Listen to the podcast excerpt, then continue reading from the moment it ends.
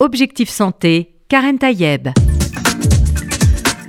Bonjour à toutes et à tous, j'espère que vous allez bien, que vous êtes en pleine forme. On va parler des bébés, quel bonheur, quel plaisir, et surtout des 1000 premiers jours, voilà, pour ce livre euh, qui vient de sortir, l'Odyssée des 1000 premiers jours. Un livre écrit à, trois mains, Maya Gratier, Valeria Lombroso et Umberto Simeoni. Umberto Simeoni, professeur de pédiatrie à l'Université de Lausanne. Mais aujourd'hui, on a avec nous les autrices. Maya Gratier, bonjour.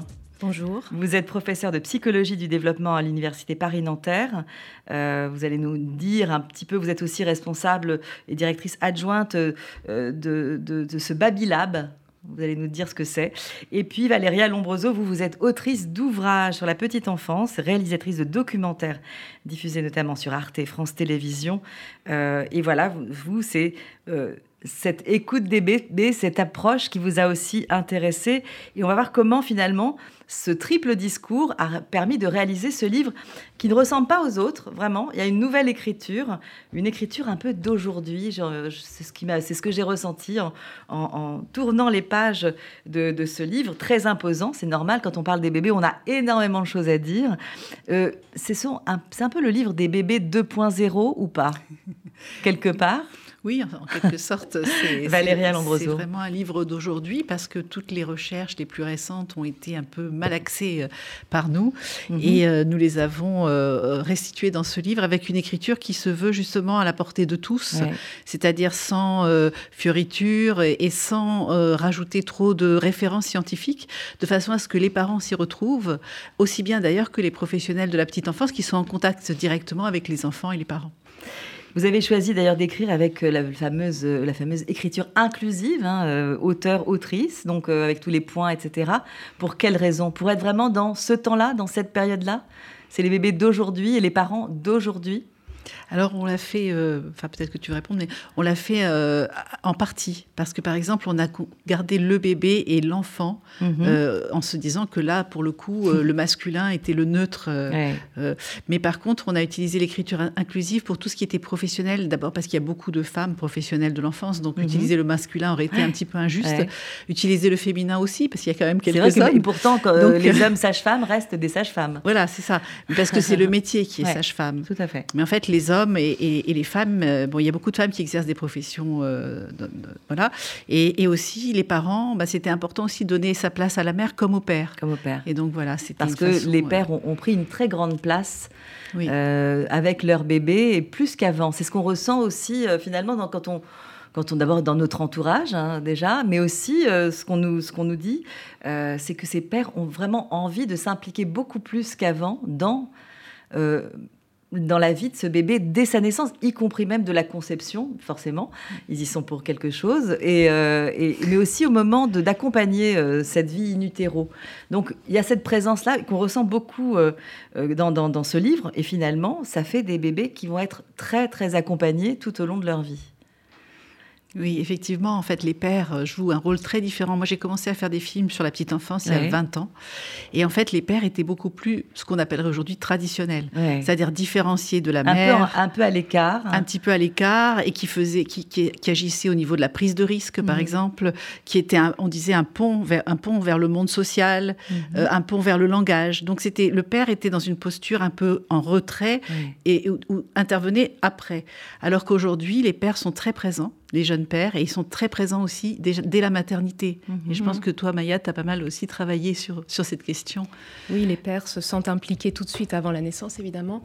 Ils ont en partie aussi intégré euh, des découvertes scientifiques euh, qui montrent que le fœtus est bien actif, apprend déjà, mémorise des choses, donc ils ne veulent pas rater ça. C'est normal. Euh, ils veulent faire entendre leur voix, parce qu'on va le voir dans votre livre, la voix est très importante. La voix de la maman, bien entendu, mais est-ce que le, bébé in utero, justement, reconnaît la voix de la maman et aussi du papa? Est-ce que c'est quelque chose qui va euh, rester pour plus tard? Alors, les recherches euh, actuelles nous disent que les bébés reconnaissent la voix de la mère beaucoup mieux que celle du père, mhm. qui reconnaissent la voix du père un peu plus tard, pas à la naissance tout de suite.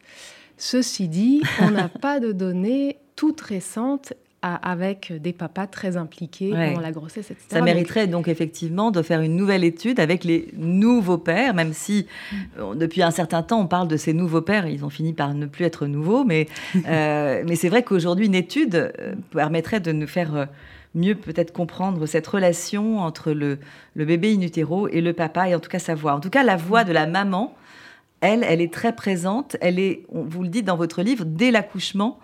Euh, cette voix est reconnue par l'enfant qui vient de naître. Oui, c'est assez extraordinaire parce qu'il l'entend in utero à la fois de l'intérieur et de l'extérieur. Mhm. Et donc ensuite, il va la reconnaître. Euh, il la reconnaît immédiatement. Et c'est grâce à, cette, à la voix et aussi à l'odeur, parce qu'il fait le lien entre le goût de sa mhm. mère qu'il a goûté à l'intérieur du ventre et l'odeur de sa mère, mais aussi, mais, mais avant tout avec sa voix, qu'il va la reconnaître, qu'il va se dire c'est bien elle, mhm. et qu'il va reconnaître son visage. Alors, vous commencez votre livre par, euh, on dit les, les mille premiers jours, mais ces mille premiers jours, ils commencent même avant la conception. Votre premier chapitre, c'est euh, rêver son enfant. Est-ce qu'on rêve d'un enfant? Alors moi, je dirais pas que les mille premiers jours commencent avant nécessairement. On parle quand même d'un processus qui est biologique d'abord et surtout notre livre porte sur le processus euh, psychologique de devenir une personne. Mhm. Et ça, ça c'est difficile de dire quand ça commence. Hein, mais, mhm.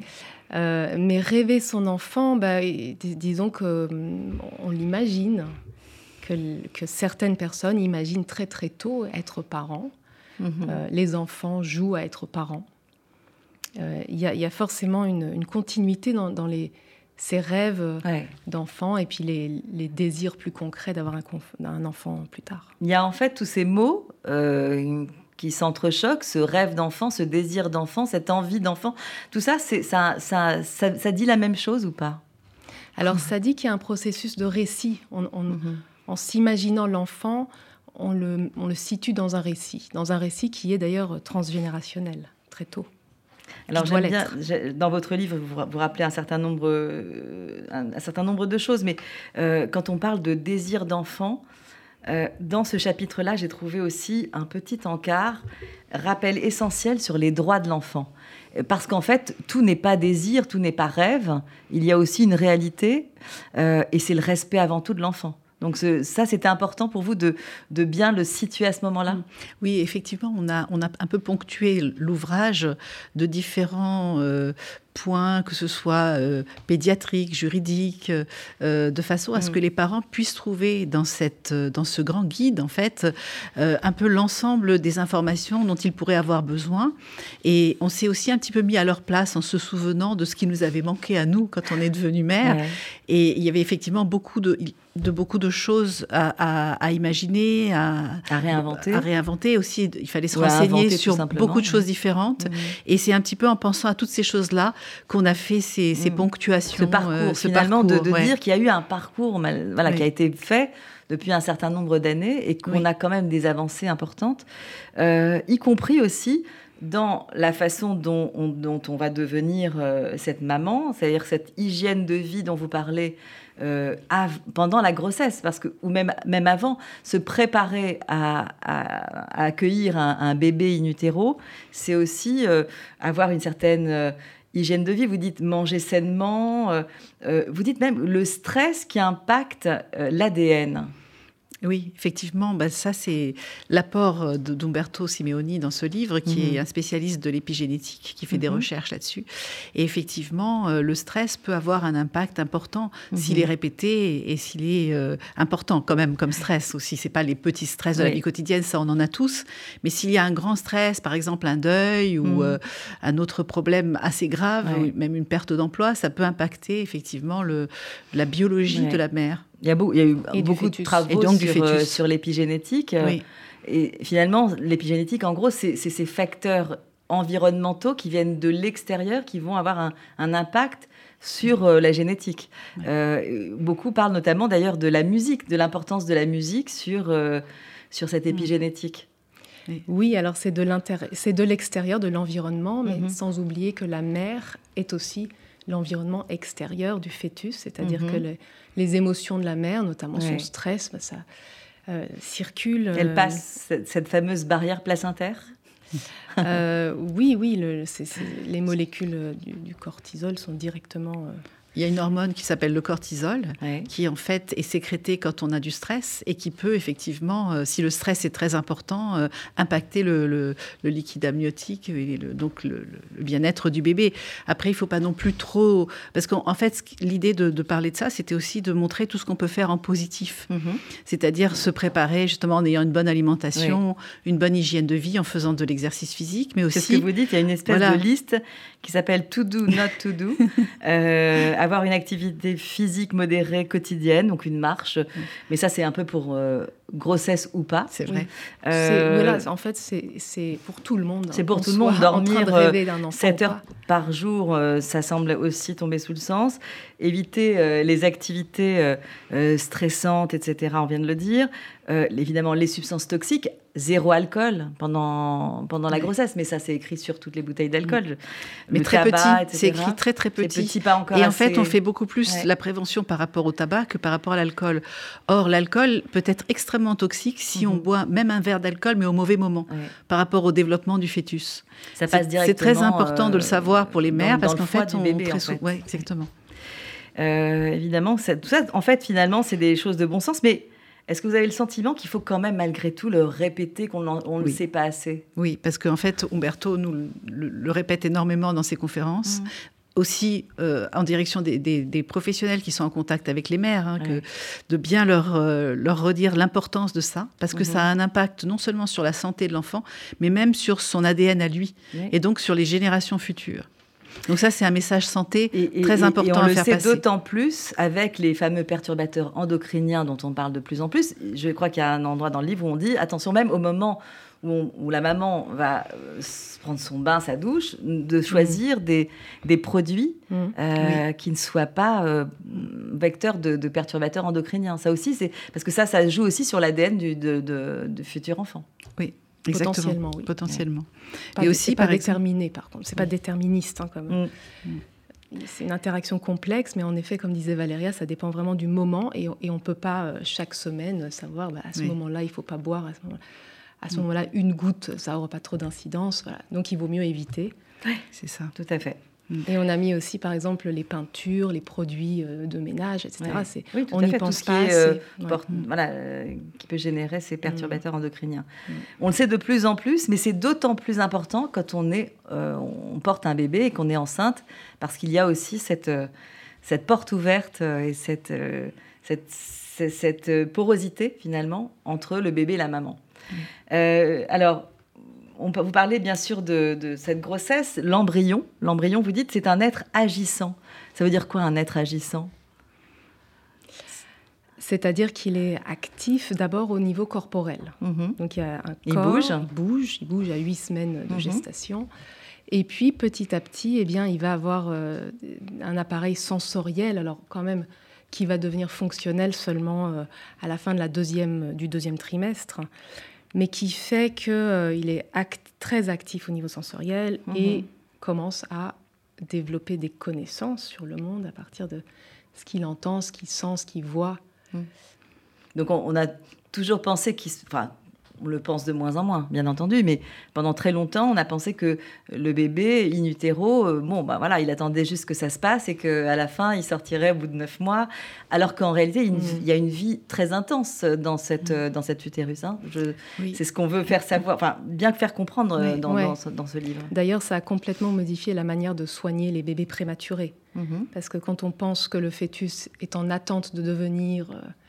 Capable de, etc., on va mettre le bébé prématuré dans un incubateur, on va lui donner tout ce dont il a besoin au niveau médical.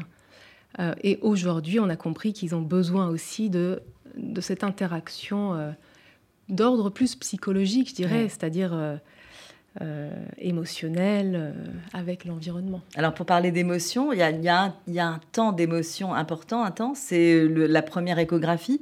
La première fois qu'on entend le cœur qui bat, ça, vous, vous en parlez dans le livre, c'est vraiment un moment euh, assez fondamental dans, dans cette, mm. cette, première approche du bébé. On, là, c'est un être, tout à l'heure on parlait d'un être agissant, là c'est un être vivant, donc qui est vraiment en nous. C'est vrai, c'est souvent euh, la première échographie et le mm. moment où on entend battre le cœur du bébé, c'est pour euh, les parents et surtout pour le père, le moment où on va réaliser qu'on va devenir père, par mm-hmm. exemple.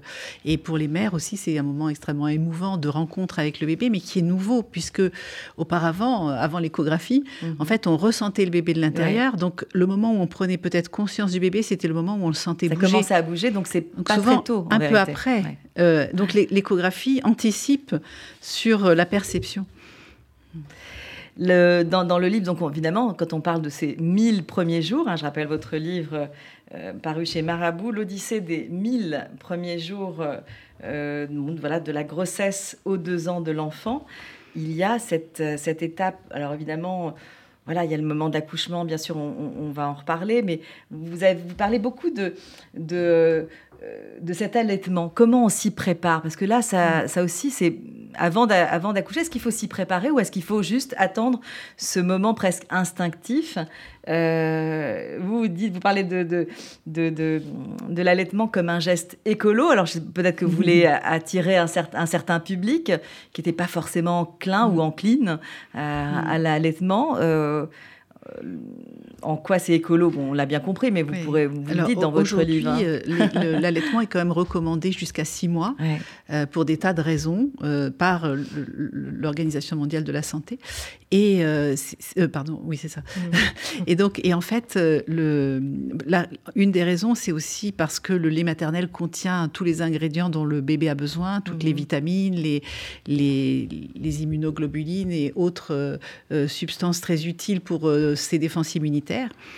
Euh, après, c'est aussi le choix de la mère d'allaiter ou pas. Tous les, toutes les, euh, les pédiatres s'accordent à le dire. Euh, il faut d'abord que ça fasse plaisir. Ça, On ne donne pas du lait euh, voilà. Euh, si ça ne fait pas plaisir, c'est certain. Donc je dirais que la première préparation, mhm. c'est déjà de décider si on a envie d'allaiter ou pas. Donc ça se fait en, amont. C'est pour ça qu'en fait, dans votre livre, vous en parlez même avant, avant même d'avoir accouché. Donc ça se prépare, on commence à y penser en fait. Hein. Ça se prépare en fait quand, au cours de la préparation à l'accouchement et à la, et à la parentalité, en fait. Très souvent, justement, il y a des, une préparation aussi à l'allaitement qui se fait à ce mhm. moment-là. Mm. Alors, comme donc ce, livre est vraiment porté, comme vous l'avez dit tout à l'heure, sur l'aspect un peu psychologique, mais comment on ressent les choses, euh, évidemment, il y a le moment euh, très important en route euh, vers la maternité.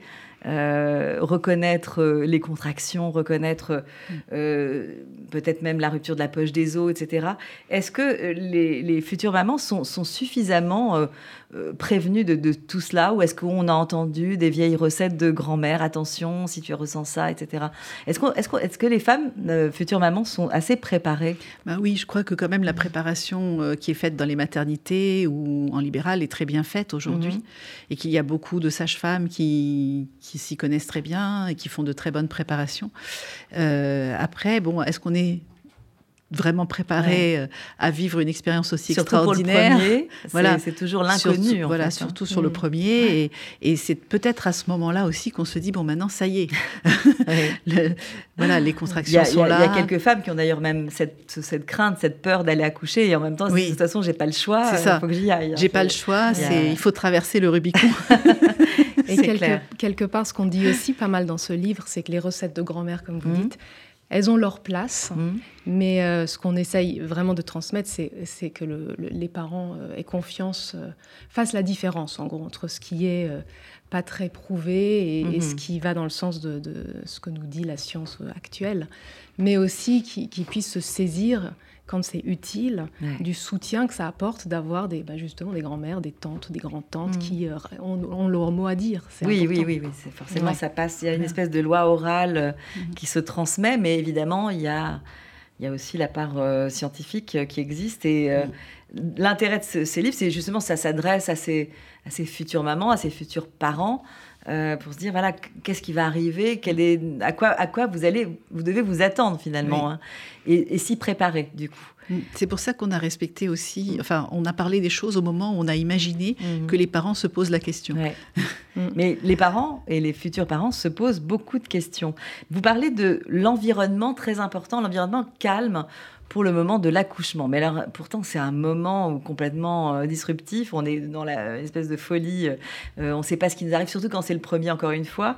Est-ce qu'on peut garder le calme, notamment quand il y a cette douleur qui va arriver Quid de la péridurale Où on en est en ce moment aujourd'hui? On sait très bien que cette péridurale aujourd'hui, elle est de plus en plus utilisée, mais euh, dans votre livre, vous vous donnez une précision. Vous dites la péridurale, elle est surtout là pour, euh, en cas de césarienne, ben, être que le, que le médecin euh, obstétricien soit prêt pour éviter une anesthésie générale. Oui, parce qu'aujourd'hui, certaines personnes préfèrent ne pas, euh, enfin, disons, accoucher de façon le plus naturelle possible et donc mhm. ne pas avoir de péridurale.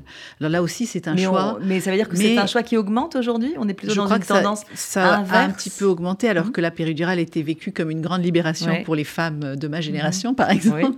Et là, aujourd'hui, effectivement, il y a pas mal de, gens qui, qui, peuvent, de femmes qui peuvent se dire, bon, je vais essayer d'accoucher naturellement. Et il y a effectivement aussi d'autres méthodes que je ne vais pas détailler maintenant.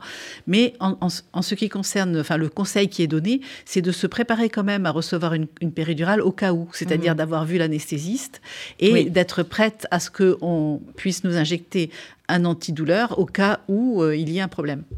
Et, vous le rappelez, que le fait que ce n'est pas, pas non plus un, un geste euh, anodin, parce que vous dites, euh, enfin, c'est sans doute la partie de, de, du professeur Humberto. Non, non, ça c'est moi voilà, donc l'inconvénient de la péridurale euh, est qu'elle s'accompagne d'une augmentation des épisotomies, du recours au forceps, un allongement du travail, une diminution du réflexe naturel de la poussée, qui peut provoquer une, chute de la pression sanguine maternelle, euh, et donc altérer l'oxygénation de la mère et de l'enfant, etc., etc. On voit bien que ce n'est pas... C'est pas simple. Ce n'est pas anodin. Non, mais c'est uniquement au cas où elle serait pas très bien faite. Parce que quand elle est tôt. oui, quand euh, elle est bien faite et qu'elle est bien dosée, euh, il n'y a pas trop ce problème. Et, et au contraire, c'est une aide formidable qui permet mm. de, aussi d'accompagner parfois mieux la naissance de son enfant. Donc c'est vraiment le, fait d'être d'avoir confiance dans l'anesthésiste et d'être sûr que, que la mm. péridurale, ah oui, que la, sage-femme qui éventuellement nous accompagne, et que la péridurale soit bien dosée, bien posée au bon moment. C'est un choix difficile pour une femme. C'est un choix très difficile parce que c'est d'abord c'est un geste euh, médical euh, supplémentaire qui, intervient euh, et, donc c'est à partir du moment où mm. on se dit quelque chose en plus. c'est forcément pas anodin. Mais c'est bien en vérité de, de dire à quoi on s'attend? Qu'est-ce que c'est que cette péridurale? C'est mm. pas c'est pas un geste simple, mais en mm. même temps, ça a permis de, soulager grandement, euh, notamment les, les, douleurs euh, qui existent au moment de l'accouchement, qui peuvent être euh, effectivement très très douloureuses. On va se retrouver avec vous dans un instant. On parle de l'Odyssée des mille premiers jours, votre livre Maya Gratier, Valeria Lombroso avec Umberto Silenui, qu'on salue. Euh, un livre paru chez Marabout. On se retrouve euh, dans un instant. On poursuit cette odyssée avec euh, nos bébés.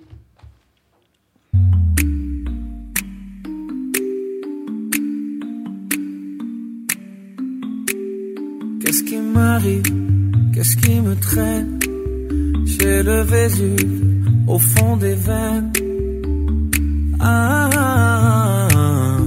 si belle, la douleur qui m'interpelle, le plus beau des coups que la vie assène, le plus beau des corps de corps qui joue la scène. Je suis tant étourdi, je tiens à peine, mais ces désirs me retiennent et je cours. J'ai le cœur en aller-retour.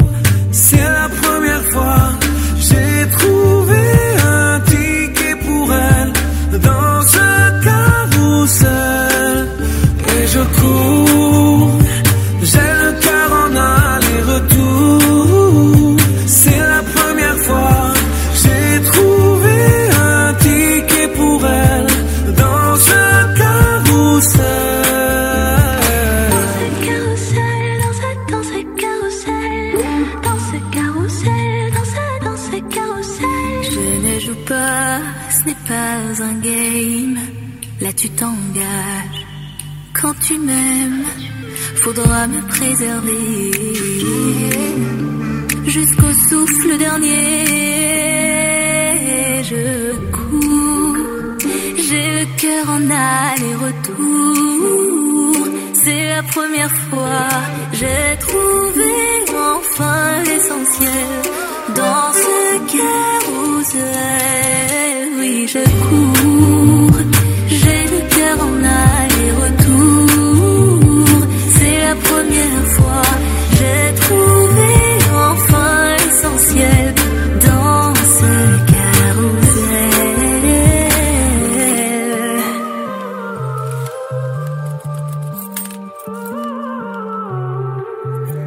T'es belle, rebelle, je suis immortel.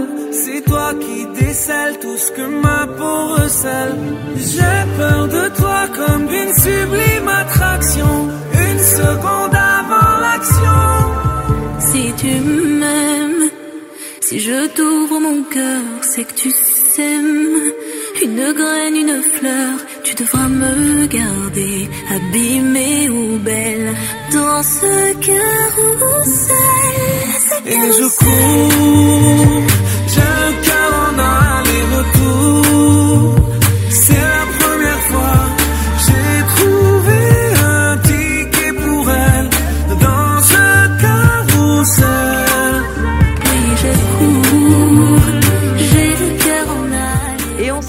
Dans Objectif Santé. On parle aujourd'hui des, bébés, de la grossesse jusqu'à l'âge de 2 ans avec mes invités Maya Gratier, Valéria Lombroso. Euh, on, voilà, on a, évoqué beaucoup de choses, euh, jusqu'à cette vie in utero, même depuis le, désir d'enfant, le rêve d'enfant. Et là, le bébé arrive. Euh, c'est quand même un- une explosion, évidemment, d'émotions, on imagine, dans la, dans la famille.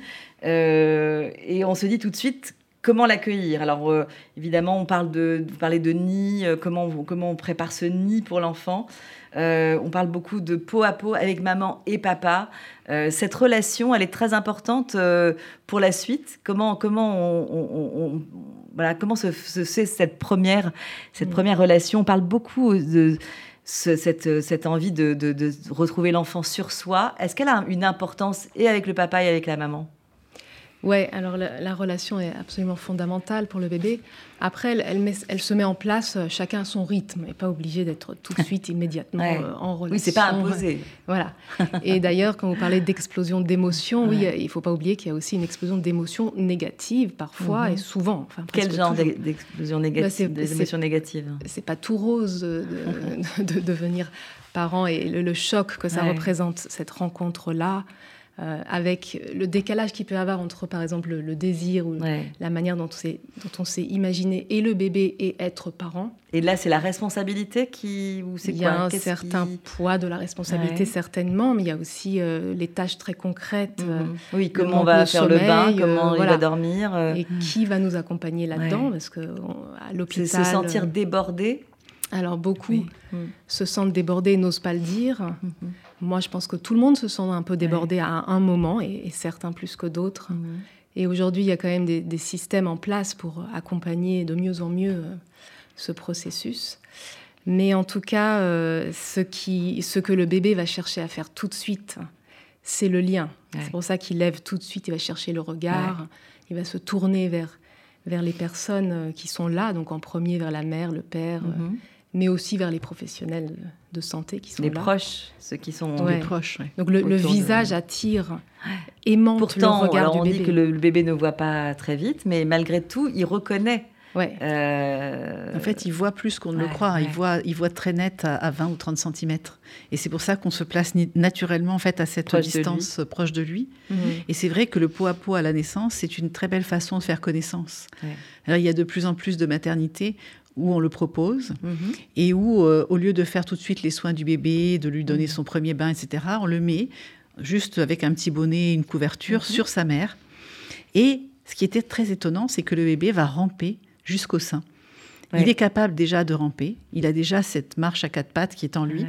et il va donc se, se rapprocher du sein et, et saisir par lui-même le mamelon. Alors parfois, et l'aréole, parfois il faut l'aider un petit peu, l'accompagner un petit peu, Mhm. l'encourager aussi Ouais, à la voix. Mais c'est un moment que j'ai filmé, qui est aussi en photo dans le livre et qui est assez exceptionnel. Et là, je me permets de parler deux Mm. minutes des films et des photos, parce que c'est un livre qui Oui, en contient beaucoup. Il y en a beaucoup, effectivement. Il y a 40 vidéos qui font partie d'une série qu'on a faite avec Maya qui s'appelle euh, Tisser des mhm. et d'une série aussi sur l'allaitement maternel et sur le retour à la maison. Donc c'est assez complet euh, pour les parents de regarder ces petites vidéos. Et puis il y a aussi beaucoup de photos que nous avons très précisément légendées et aussi euh, pensées avant de les prendre. C'est-à-dire ce sont des photos qui racontent tout autant mhm. cette aventure, cette, odyssée du bébé que, que les textes. Et c'est plus succinct, donc ça permet de... En fait, c'est un livre qu'on peut picorer, on peut lire, lire d'abord les légendes des photos en regardant les photos, puis par exemple regarder un film, puis lire un texte. Et donc ça permet, ce n'est pas un livre euh, trop sérieux euh, mm. pour les parents, il y, a, il y, a, un aspect très ludique. Et puis il s'y retrouve forcément. Euh, voilà, il, s'y retrouve. plus facile. Il y a également une application alors, une application. Alors, il y a l'application des 1000 jours qui, est, qui, est, proposée par le gouvernement en lien avec tout le travail autour de la commission des 1000 Avec jours. Avec comme euh, président Boris Cyrulnik. Voilà, ça euh, c'était la commission des 1000 jours à laquelle j'ai participé euh, donc, de 2019 à 2020. Mhm. mais ça, c'est juste mentionné parce que c'est un, outil qui est proposé à tous les mhm. parents aujourd'hui à la maternité. alors donc, mais par contre, il y a des QR codes. On alors, on, les, on, peut les, les regarder avec des QR codes en flashant le QR code dans le, livre. au fur et à mesure de la lecture. Mhm. Et il y a aussi, on les retrouve aussi avec le titre du livre sur un site. Et on peut les voir tous euh, si on le souhaite. Et ça, c'est vraiment très. Alors, beaucoup de recherches sur le bébé et des découvertes majeures qu'on a faites euh, depuis 30 euh, ans mhm. partent de films. On s'appuie sur. Sans, sans vidéo, on n'aurait jamais fait les découvertes qu'on a faites sur les capacités relationnelles du mhm. bébé. Oui, parce qu'on a pu observer. voilà. ce qui se passait réellement Alors, de l'extérieur. Parce que c'est vrai que les mamans ne voient pas forcément ce qui se passe. Euh, en elle, quoi, finalement, dans un espèce de périmètre très réduit, alors que l'observateur euh, voit plus de choses. Mm. Et, ce sont des observations outillées avec des, dispositifs de recherche, donc c'est pas juste euh, regarder ce qui se passe, mais vraiment rentrer dans, le, détail de comment un bébé va, par exemple, dans ce que décrivait Valérie à l'instant, ramper euh, pour non seulement atteindre le mamelon et obtenir du lait, mais aussi faire un effort surhumain hmm. et, qui est reconnu par la mère d'ailleurs. Hein. inconsciemment, elle reconnaît cet effort surhumain qui est celui d'aller chercher son regard hmm. et de lui dire avec son corps, coucou, je hmm. suis déjà quelqu'un avec qui on peut euh, avoir une relation. Et d'ailleurs, euh, il y a cette, euh, cette reconnaissance de, de, la voix qui est très importante aussi. Alors évidemment, il y a l'odeur, euh, c'est ce qui attire vers le mamelon la première fois. Enfin, c'est ce oui, oui, Et évidemment, quand, quand on, a dit depuis très longtemps le bébé est une personne, là, on, le, on le, ça se concrétise de mm. manière très forte mm. dès, dès la naissance. Oui, même un petit peu avant. Oui, même mm. avant, bien sûr, parce que dans, dans, sa façon de, mm. de se mouvoir et d'être en relation permanente mm. avec la maman. Mais là, dès qu'il sort, euh, ce premier cri, ce premier regard, et, puis cette façon, comme vous dites, cet effort surhumain pour aller se nourrir, d'abord, c'est un instinct de vie, un instinct de survie aussi. Et donc, c'est là que vous voulez euh, nous faire comprendre finalement que ces bébés, d'abord, un, sont des personnes, mais sont des personnes intelligentes, avec une intelligence particulière. Absolument, oui. Il y a déjà, il y a déjà une forme, une pensée chez le mm. nouveau-né, hein. puisqu'il a une mémoire, il se souvient d'expériences avant sa naissance, et il va faire le lien entre avant et après par la voix de la mère et, d'autres expériences aussi. Et, donc il y a une intelligence qui se construit. Euh, et qui se construit en lien avec l'autre. Et mhm. c'est un peu le. Il y a une continuité transnatale aussi. Ouais, cette mémoire transnatale, absolument. C'est-à-dire, on se rappelle de ce qu'on a vécu in utero au Alors niveau ça, sensoriel. Est-ce qu'on se rappelle Oui, pas tout, hein, pas tout. pas tout, mais le. Mais, il y a des, repères. Mm. Ce, sont des repères en fait. Le bébé va pouvoir euh, s'appuyer sur ce repère qui est la voix maternelle mhm. pour reconnaître son visage. Bon, ça, c'est lié à à ce besoin. Et d'ailleurs, vous le dites aussi, même les chansons qu'on lui a chantées mm. pendant la grossesse, il les reconnaît si on lui chante. Donc en fait, on, sent qu'il y a une réaction à, euh, à, ce, à, cette chanson qui a été qu'il a déjà entendue quelque part. Il se trouve que ce quelque part, c'était in utero. Et la continuité est très mm. intéressante parce qu'il y a une continuité au niveau des sens. Mm. C'est-à-dire qu'il a appris un certain nombre de choses in utero qui vont lui servir dès qu'il va naître. Mm-hmm. Et c'est pour ça qu'à la naissance, il est déjà outillé. Alors on parle plus d'inné ou d'acquis, mais il est déjà outillé, par exemple, pour apprendre à parler. Il ne sait pas encore parler, mais il est prêt à communiquer. Il ne sait pas parler, il est prêt à communiquer. Est-ce que cette communication, ça vient souvent dans les pleurs? Est-ce que les pleurs racontent quelque chose. Qu'est-ce que ça raconte, les pleurs, en fait? En fait, la communication se manifeste pas seulement avec les pleurs. Les pleurs, c'est un des aspects, mais un bébé qui est très souvent, pour revenir à ce qu'on disait tout à l'heure, contre sa mère, contre son père. Tout contre. Oui, vraiment porté. Comme dirait euh, voilà, dont on, contre, et, plus on l'a contre soi, plus on devine mhm. un peu les moments où il a faim, mhm. les moments où il a sommeil, il va pleurer très peu. En fait, les bébés dans, qui dans les tout premiers dans les, temps. Dans les premiers temps. Mais on n'est pas obligé d'être tout contre non plus, mais en tout cas, euh, en tout cas, suffisamment. Mais est-ce qu'on peut décoder un certain nombre de choses? Est-ce qu'on a des éléments suffisants pour, pour décoder ce langage, à la fois dans la gestuelle, dans les mm. pleurs dans le sourire, dans la voilà, dans la risette? Mm. Qu'est-ce que est-ce qu'aujourd'hui on, a plus d'éléments pour mieux mm. comprendre ce que ce que nous raconte un bébé? Ouais, moi je dirais que euh, oui et non. Enfin oui sur le plan scientifique, mais justement c'est pas très connu et c'est l'objectif de ce livre, c'est de, de transmettre ces connaissances de manière accessible. Donc, euh, mais on ne peut pas décoder un bébé. Il n'y a, pas. Euh, chaque bébé est unique. Est un bébé. voilà. Et donc, on ne peut pas dire euh, le, un pleur veut dire ceci ou cela. Mais évidemment qu'un parent qui connaît de mieux en mieux son bébé va, pouvoir comprendre ce que ce bébé lui dit. Et le bébé parle avec son corps. Alors, on, va vers la fin de l'émission. C'est très intuitif. très vite. Mais parlons peut-être justement de ce bébé qui commence à grandir, à faire ses premières, ses premières dents, ses premiers pas, qui commence à jouer. Euh, c'est important le jeu. J'ai lu par exemple quelque part, que vous le dites aussi dans votre livre, mais euh, lire des histoires depuis le, plus, la, la, plus tendre enfance, c'est très important. Euh, comment, même si on n'a pas le sentiment que le bébé comprend, il comprend un certain nombre de choses, mmh. il ingurgite que, comment ça J'utiliserai pas le terme ingurgité, mais mais il y a une sorte de nourriture. il l'absorbe, on va dire. Ouais, mais non, mais pourquoi pas C'est-à-dire que il se nourrit mhm. euh, d'autre chose que de la nourriture. justement, il se nourrit énormément euh, des, de, des émotions et des intentions des autres personnes. Ce mhm. On peut pas faire semblant avec un bébé. Hein. Donc, vous dites dans euh, votre livre, les bébés aiment la musique. À quoi on le sait qu'ils aiment la musique? 30 années de recherche très minutieuse en laboratoire qui mhm. prouvent que les bébés euh, reconnaissent, identifient des patterns musicaux très spécifiques, etc. Mhm. Donc là, on a vraiment des preuves. Et, ça explique pourquoi partout dans le monde, on chante et on danse avec les bébés. On chante, on danse, tous les, tous les jouets sont quasiment tous les jouets pour bébés euh, sont musicaux. Ouais. Quasiment. c'est vrai, il y a toujours des touches, des machins. Parfois de manière, de manière malencontreuse, parce que c'est pas toujours. Un peu bruyante. Pas forcément de la musique, mais. en fait, ce qu'on a découvert, c'est que la musique chantée euh, et jouée par des humains attire bien plus le bébé. La voix, donc. la voix. La voix, mais aussi le mouvement, les... cette présence authentique de l'autre. Mm. On ne peut pas remplacer ça par un jouet euh, bruyant. Et puis on le, veut musical. on le voit aussi au bonheur euh, qu'ils expriment, à la joie qu'ils expriment. Et, mhm. et en fait, c'est la musique réunit les cœurs et c'est vrai pour les bébés aussi. Alors, euh, juste avant de se, quitter, alors. Euh, la relation va se faire très vite. vous dites, il y, a, un endroit qui m'a voilà, qui m'a interpellée aussi, c'est la question de dire oui à tout ou non à tout. Comment on fait cette relation? Comment on apprend à l'enfant à, cette relation pour montrer que finalement rien n'est évident, euh, que euh, qu'il y a aussi la part de l'autre, c'est-à-dire que le, parent est aussi l'autre pour le bébé en, fait. Mm. Oui, c'est essentiel. Alors justement, quand on parle de d'interaction, de relation. c'est pas, c'est dans les deux sens. Et oui, oui, c'est vraiment ça. C'est-à-dire que c'est, dire, c'est pas une question de dire oui ou non, mais de trouver ensemble mm. ce qui est adapté, ce qui est inadapté, ce qui va vers euh, l'objectif commun ou pas. C'est dans les petites choses de la vie, en fait, que tout ça se règle petit à petit dans un ajustement. Le parent et l'enfant sont un peu comme deux instruments de musique, et ils vont s'accorder l'un à l'autre, et ils vont se mhm. sentir l'un à l'autre. Et, et, si on est sincère, authentique avec son enfant, il va aussi nous rendre cette authenticité cette authenticité et exprimer ce qui lui va, ce qui lui va pas, et on va apprendre à se connaître mhm. petit à petit.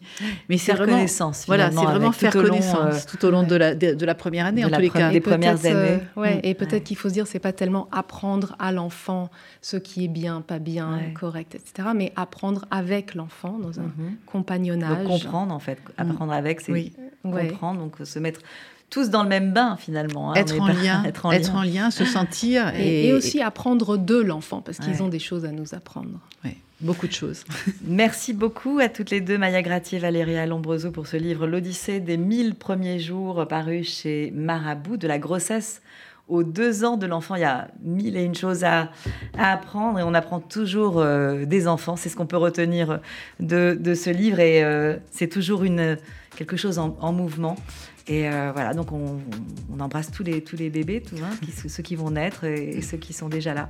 Merci, beaucoup, euh, d'être venu euh, dans Objectif Santé. Je vous retrouve la semaine prochaine. Bonne santé à tous.